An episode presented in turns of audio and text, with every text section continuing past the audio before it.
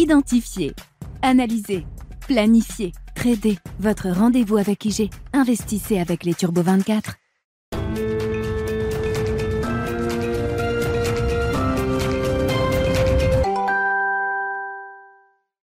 Bonjour à tous et bienvenue dans Smart Bourse. Smart Bourse, votre rendez-vous bourse 2 fois par jour en direct sur Bismart à 12h30. Tout d'abord, une demi-heure pour décrypter la tendance à la mi-journée avant la grande édition du soir. Cette fois-ci, 1h à 17h pour revenir sur les enjeux des marchés financiers. Au sommaire de cette édition donc de la mi-journée, la séance du jour est marquée par de nombreuses publications d'entreprises. Nous avons pu découvrir hier soir, après la clôture à Paris, les résultats d'IBM qui relève sa prévision de résultats pour l'ensemble de l'année, tandis que Tesla, IBM et Tesla aux États-Unis bien sûr, fait état d'un résultat trimestriel inférieur aux attentes du consensus. En France, on constate que le secteur du luxe se porte bien. Après LVMH, c'est Hermès qui fait état d'une croissance de son chiffre d'affaires, croissance de plus de 24%, une croissance portée par l'ensemble de ses métiers, mais aussi à noter par ses ventes en Chine, malgré les inquiétudes face à la politique zéro Covid mise en place par Xi Jinping. Des ventes en Chine qui ont également très bien fonctionné pour Pernod Ricard, qui reste confiant dans ses perspectives annuelles. Un début de saison des résultats qui montre une certaine résilience économique et qui ne devrait pas pousser les banques centrales à modifier leur resserrement monétaire actuellement. Neil Kashkari, le président de la Fed de Minneapolis, s'est d'ailleurs exprimé en ce sens hier, estimant que la Fed ne serait pas en mesure de faire une pause dans sa politique de hausse de taux si l'inflation continuait d'augmenter, et ce, même si le taux des Fed Funds atteignait 4,5%. Nous en parlerons dans un instant dans Smart Bourse. Et la Fed, enfin, qui s'inquiète, comme le FMI ou le Trésor, d'une liquidité plus faible des marchés actuellement, notamment en ce qui concerne les bons du Trésor. Nous en parlerons, du Trésor américain, pardon, nous en parlerons dans un instant avec nos invités dans Smart Bourse, le CAC 40 qui est à l'équilibre à la mi-journée. On se retrouve tout de suite dans Smart Bourse.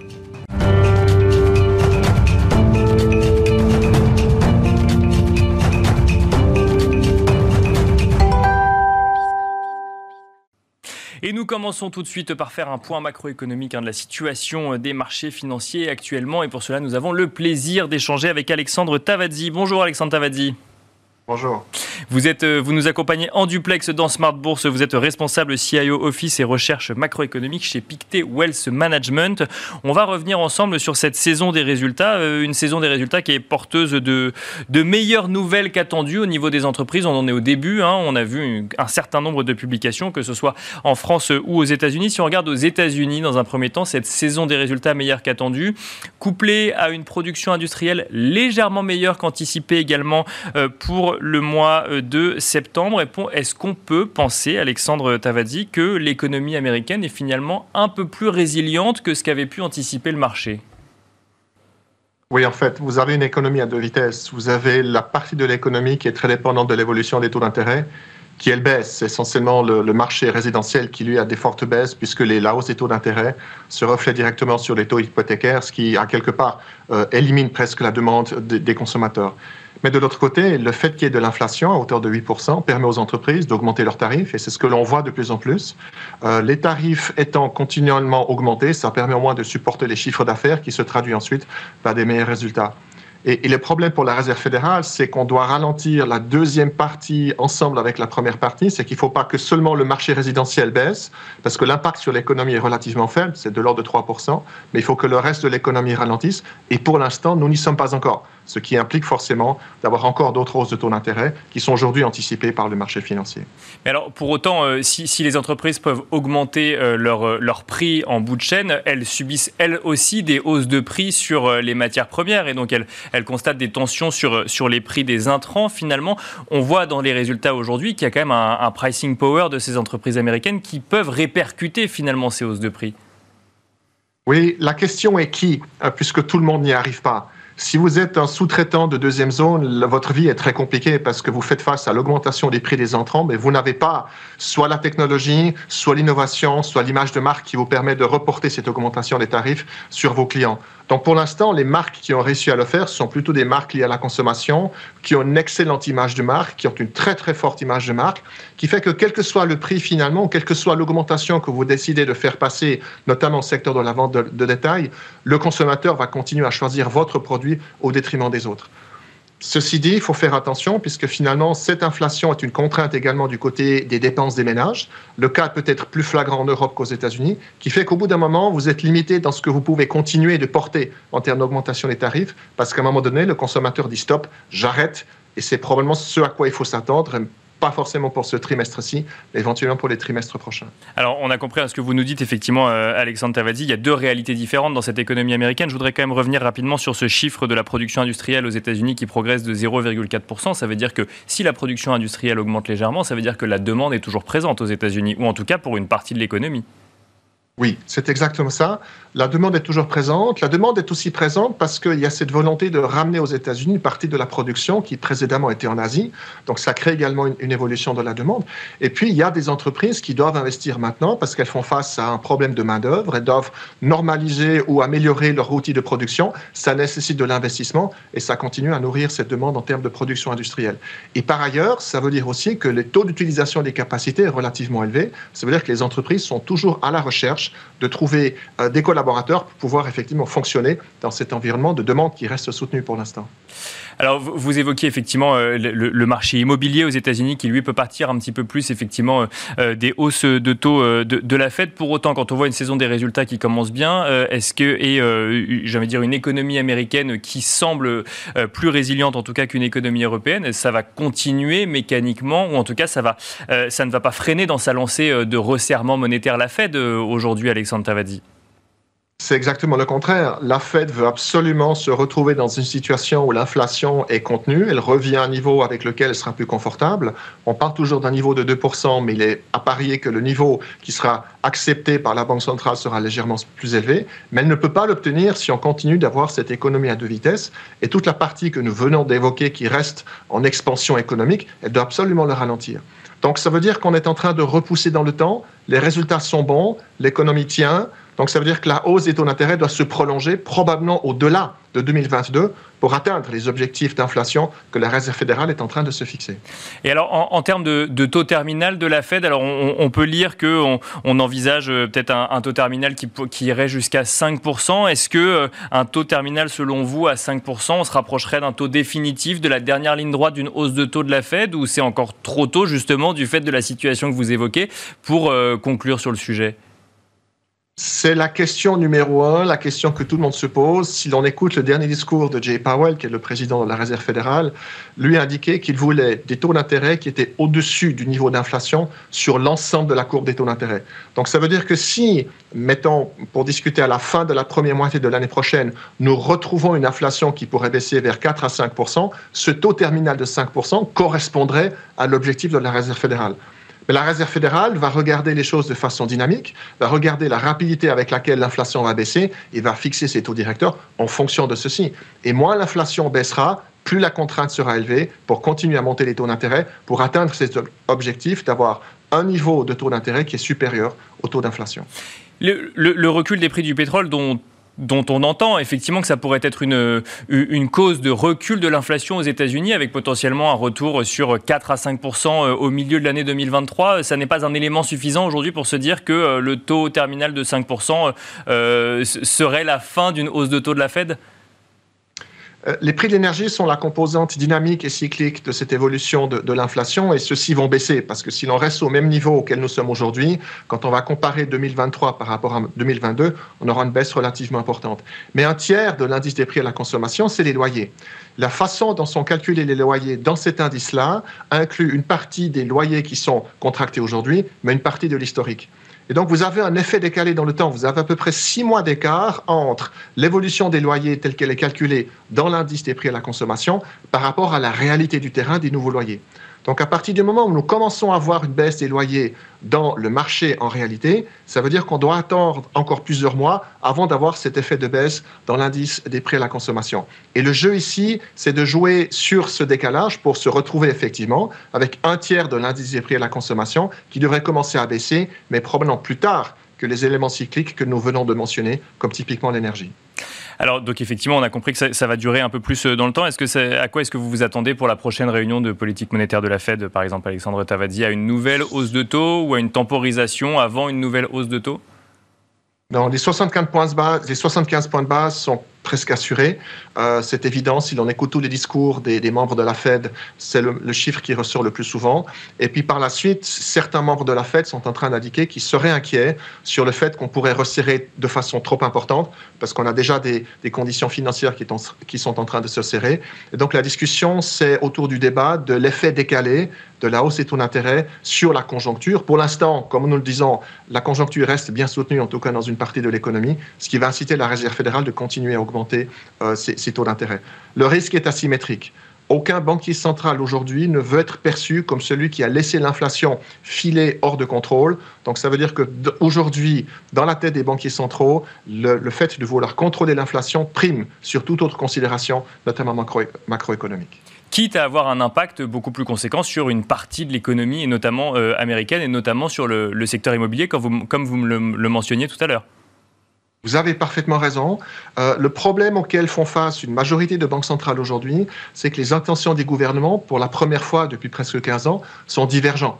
Les gouvernements cherchent à éviter une récession importante. Donc l'action des gouvernements qui a quelque part de remettre du fiscal, c'est-à-dire de remettre un stimulus fiscal dans l'économie, vient quelque part contrecarrer la volonté des banquiers centraux qui est de ralentir cette économie le plus rapidement possible. Et la conséquence, c'est qu'on prolonge le cycle de hausse des taux d'intérêt pour atteindre finalement ces objectifs de maîtrise de l'inflation. Donc ça veut dire que nous, en tant qu'investisseurs, devons également être plus patients pour arriver à la fin de ce cycle de resserrement monétaire. C'est intéressant ce que vous dites, parce que vous mentionnez effectivement la divergence d'intérêts entre politique et banque centrale. On l'a vu notamment au Royaume-Uni. Est-ce que l'exemple britannique laisse les coudées franches à la Fed et à la BCE aujourd'hui du fait de l'inadéquation d'intérêts entre politique et banque centrale ? Alors, le cas britannique est exactement le cas le plus extrême, puisque finalement, d'un jour à l'autre, vous avez un gouvernement qui décide de mettre en plan fiscal, qui représente entre 6 et 7% du PIB, et qui a complètement contrecarré les vues de la Banque centrale. Donc, d'une semaine à l'autre, vous avez une Banque centrale qui parlait d'augmenter les taux d'intérêt, de réduire l'encours de son bilan, c'est-à-dire de vendre des obligations pour normaliser sa politique monétaire. Une semaine après, cette même Banque centrale devait intervenir dans le marché pour stabiliser le marché. Donc, en réalité, c'est un retour à la réalité. Ça permet aux différents banquiers centraux de voir l'effet éventuellement de décisions politiques sur leur politique monétaire, et c'est une contrainte supplémentaire du côté des banquiers centraux. Donc, eux doivent à quelque part s'ajuster à l'élément politique qui est une nouvelle donne aujourd'hui, puisqu'encore une fois, depuis 2008, depuis la faillite de Lehman Brothers jusqu'à récemment, les intérêts du monde politique et du monde monétaire étaient totalement alignés. Ça n'est plus le cas, et c'est donc une contrainte supplémentaire pour les banquiers centraux. Donc c'est une contrainte supplémentaire pour les banquiers centraux, plutôt que d'être, j'ai envie de dire, une contrainte à prendre en compte pour le politique, et donc une facilité pour les banquiers centraux. Alors le politique a ses contraintes que n'a pas le banquier central. Le politique aujourd'hui essaye à quelque part de conjuguer la situation actuelle et de faire que les ménages ont suffisamment d'argent pour pouvoir payer leur facture d'électricité, qui devient un problème absolument considérable, que ce soit l'essence également. Et du côté allemand notamment, on a annoncé récemment un plan qui se monte à 200 milliards d'euros, qui est absolument considérable. Et donc, ça veut dire qu'à quelque part, on prolonge la période pendant laquelle l'économie ralentit, alors que peut-être les banquiers centraux auraient voulu ralentir rapidement, regagner le contrôle de l'inflation le plus rapidement possible, pour éventuellement, en 2023, se permettre de relâcher un tout petit peu la pression. Mais la situation politique telle qu'on la voit aujourd'hui ne leur permet pas d'agir rapidement, et veut dire simplement qu'ils vont devoir continuer à augmenter les taux d'intérêt de façon plus longue, de façon plus prolongée que peut-être ce qu'on le pouvait imaginer il y a encore 2-3 mois en arrière.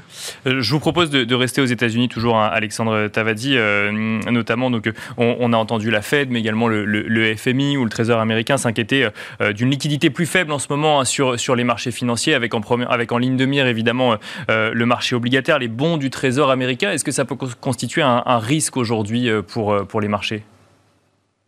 Ça l'aurait pu s'il n'y avait pas cette inquiétude des autorités aujourd'hui.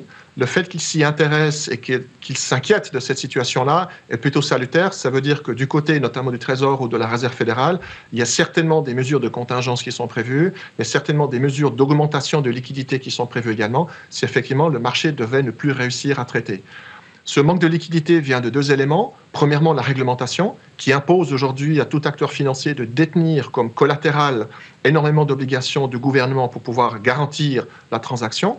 Mais également, ce sont les nouvelles normes de dotation de capital pour le secteur bancaire qui impliquent que les banques aient beaucoup plus de capital par rapport à la taille de leurs affaires.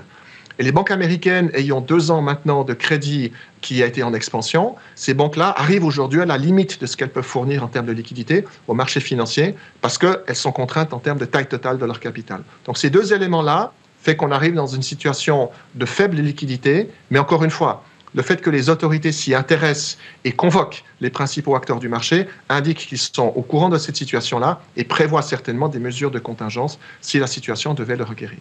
Ça veut dire qu'on pourrait avoir un tightening un peu moins fort que prévu de la part de la Fed s'il n'y avait pas suffisamment de liquidité sur le marché des obligations ? Ça se jouera probablement moins sur les taux d'intérêt, mais plus sur un aspect de liquidité. La Réserve fédérale peut intervenir dans le marché, peut racheter certaines de ses obligations pour fournir le marché en liquidité, fournir le marché en cash.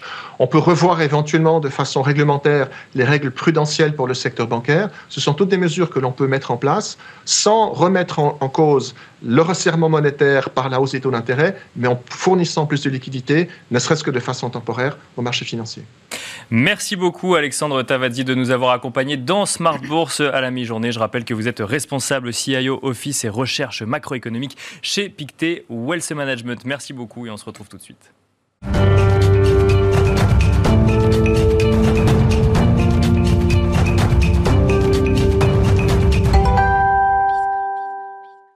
Et nous continuons ce rendez-vous de Smart Bourse à la mi-journée avec Franklin Pichard, directeur général de Kipling Finance. Bonjour Franklin Pichard. Bonjour Nicolas. Bienvenue sur le plateau de Smart Bourse. Merci de nous accompagner à la mi-journée. On va revenir ensemble sur cette saison des résultats aux États-Unis mais aussi en Europe. On peut dire, Franklin, que la saison des résultats démarre mieux que prévu, mais je rajouterais peut-être pour les valeurs pour lesquelles c'était les plus faciles. Oui, c'est un peu ça. C'est-à-dire qu'effectivement, déjà, la bonne surprise, c'est qu'on soit agréablement surpris, que les résultats soient conformes, voire meilleurs qu'attendus. Alors, comme vous le disiez, on a commencé par les bancaires, on avait commencé avec LVMH, qui avait été sur la lancée à laquelle ils nous avaient habitués au premier trimestre et au second. Bien sûr. On a vu aujourd'hui une sorte de confirmation avec Hermès, on aura Kering, on aura L'Oréal aussi dans... Avec peut-être quand même une petite surprise du côté de la Chine, où c'est même plus une surprise que ces grandes valeurs du luxe françaises réussissent à vendre en Chine, même avec une politique zéro Covid. Oui, ça aussi, c'était une des surprises. Et puis, c'est de voir que non seulement ils peuvent vendre en Chine, mais que comme ils ont, et on l'avait su et entendu déjà au début de l'année, c'est-à-dire qu'ils avaient tellement d'attentes sur d'autres zones, l'Amérique du Sud et autres, que finalement, ils n'ont fait que déporter et raccourcir les délais d'attente dans certaines zones qui ne pouvaient pas être approvisionnées. Et derrière, comme vous le signalez, ils n'ont pas eu de véritable déception sur leur cœur qui est l'Asie aussi. Donc c'est vrai que pour le moment, la publication et les publications sont les publications un peu facile. C'est-à-dire que les secteurs cycliques ne sont pas vraiment encore rentrés en compétition et que, au-delà même des publications, on a du mal. Ça vient d'être dit à l'instant par Alexandre. La route va être longue quand même pour qu'on arrive à une normalisation, qu'on arrive à contenir l'inflation, qu'on arrive à maintenir un équilibre entre inflation et taux d'intérêt. Ça ne va pas se faire en quelques semaines et en quelques mois. On est déjà sur des horizons 2023-2024.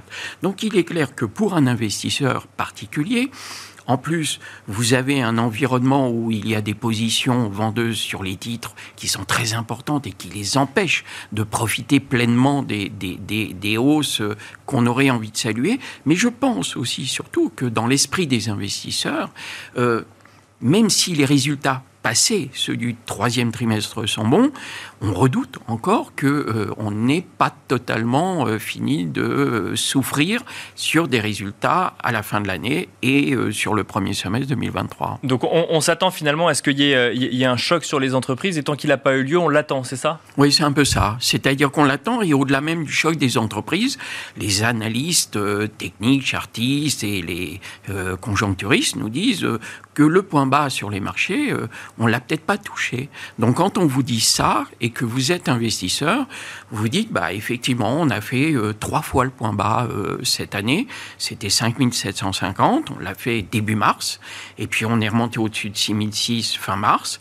On l'a eu ensuite au mois de juillet, le 4 juillet, on l'a eu. Bien sûr. Et ensuite, on a eu effectivement un rebond au-dessus de 6600, le fameux 16 août. Et puis là, en fin septembre, le 29 septembre, là, on avait franchi, et ça a inquiété les marchés et les intervenants, à la baisse, les 5750. On a un léger rebond, on essaie de sauver le niveau des 6000 points pour parler du CAC 40, mais vraisemblablement, je pense que est-ce qu'on ira vers 6600 ? C'est la qualité des publications, comme pendant l'été, qui permettront d'emmener les marchés sur des points techniques élevés, mais on est dans un range 5750, 6600. Est-ce qu'on ira cette troisième fois revoir les 6600 points sur le CAC ? Ça n'est pas sûr, c'est trop tôt pour le dire. Ça dépendra des cycliques. Ça dépendra des valeurs industrielles. Ça dépendra de l'environnement global et de la saison des publications, du mouvement qu'opéreront les banquiers centraux, BCE, Fed, d'ici la fin de l'année, etc. Et dans ce contexte-là, je pense qu'on aura à nouveau une correction sur les marchés. Ce n'est pas, c'est pas un fleuve tranquille, quoi. On va avoir à nouveau une correction. Les conditions ne sont absolument pas réunies pour qu'on puisse se dire, ça y est, on tourne la page et maintenant, on ne fait que saluer les résultats puisqu'il n'y a plus de problème. On en est loin. Si jamais les résultats venaient à continuer à être bons, est-ce qu'on resterait dans cette dynamique que vous nous décrivez, à savoir, tant qu'il n'y a pas de problème, on attend le problème, ou ça viendrait à rassurer un petit peu les investisseurs quand même ? Un petit peu les deux, c'est-à-dire que ça va rassurer les investisseurs à très court terme, ça va leur montrer que le pire n'est jamais certain, mais néanmoins, les autres problèmes globaux, on a parlé de l'inflation, de tout ça, fait que le rebond ne durera qu'un temps court et que donc il n'est pas lieu pour les investisseurs aujourd'hui d'être assurés. Un mot justement d'une valeur qu'on a pu suivre sur le CAC 40, à la place boursière de Paris hier, c'est Orpea. Alors Orpea pour le coup a fait un bond phénoménal, rien à voir avec les résultats des publications de résultats, plus 40% en séance hier, dicté par des rachats de positions short. Vous en parliez à l'instant, effectivement, il y a des ventes à découvert un petit peu sur certains titres qui peuvent bloquer la hausse des titres ou d'un coup d'un seul les débloquer également, c'est-à-dire qu'en fait tout peut aller très vite aujourd'hui sur les marchés financiers. Tout va très très vite, c'est vrai que la moindre très bonne nouvelle est immédiatement saluée par les marchés, non pas toujours par ces fameux investisseurs finaux, mais par les fonds qui, eux, n'ont qu'une stratégie de vente à découvert et appuient sur les marchés et les valeurs quand l'avenir et, en tout cas, la situation est incertaine.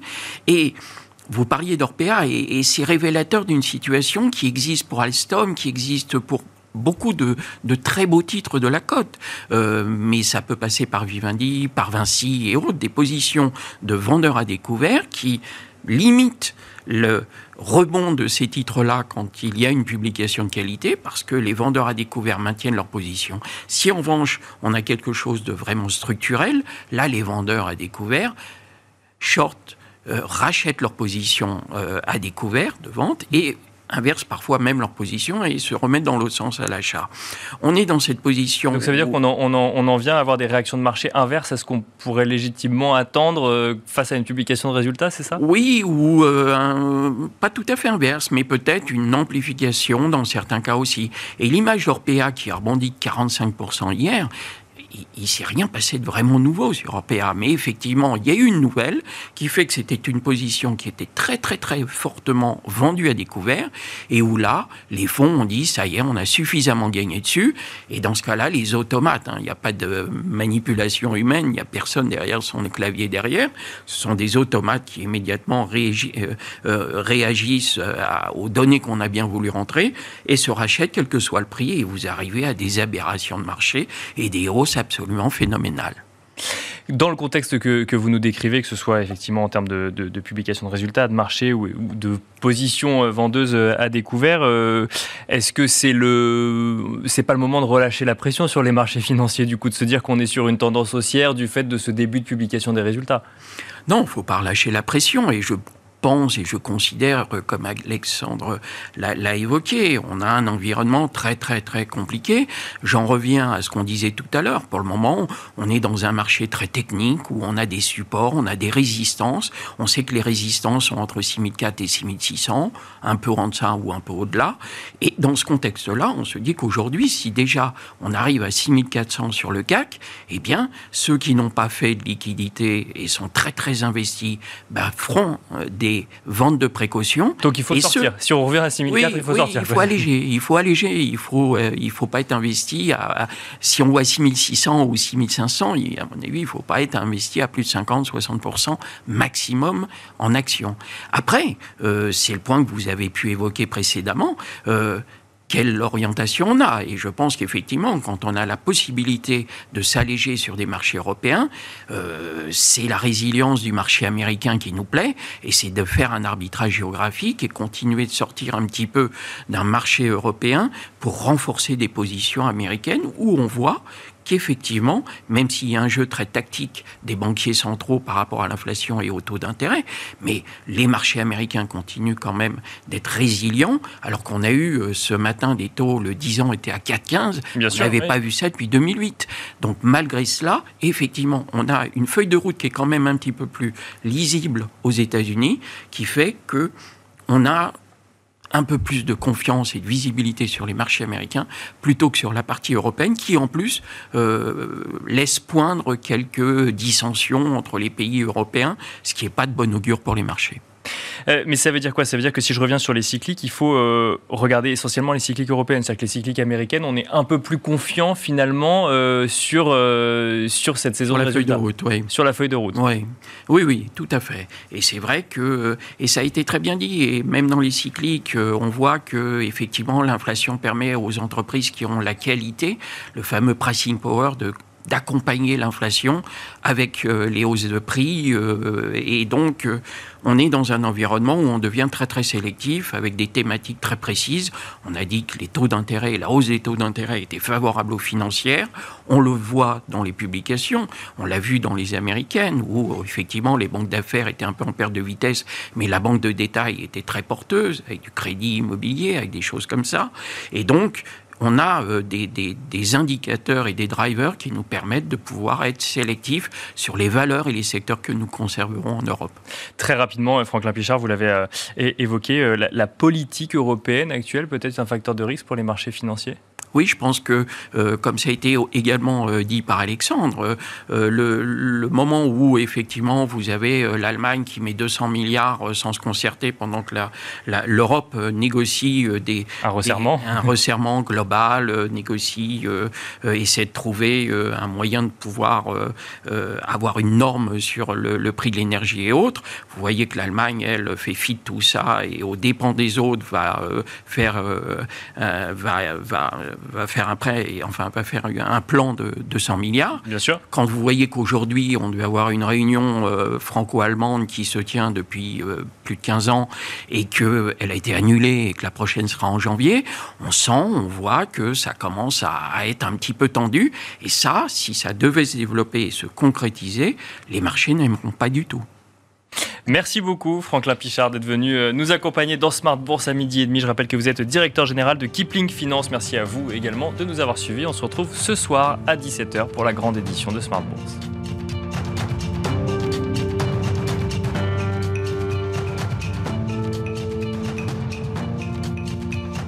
Identifier, analyser, planifier, trader. Votre rendez-vous avec IG. Investissez avec les Turbo 24.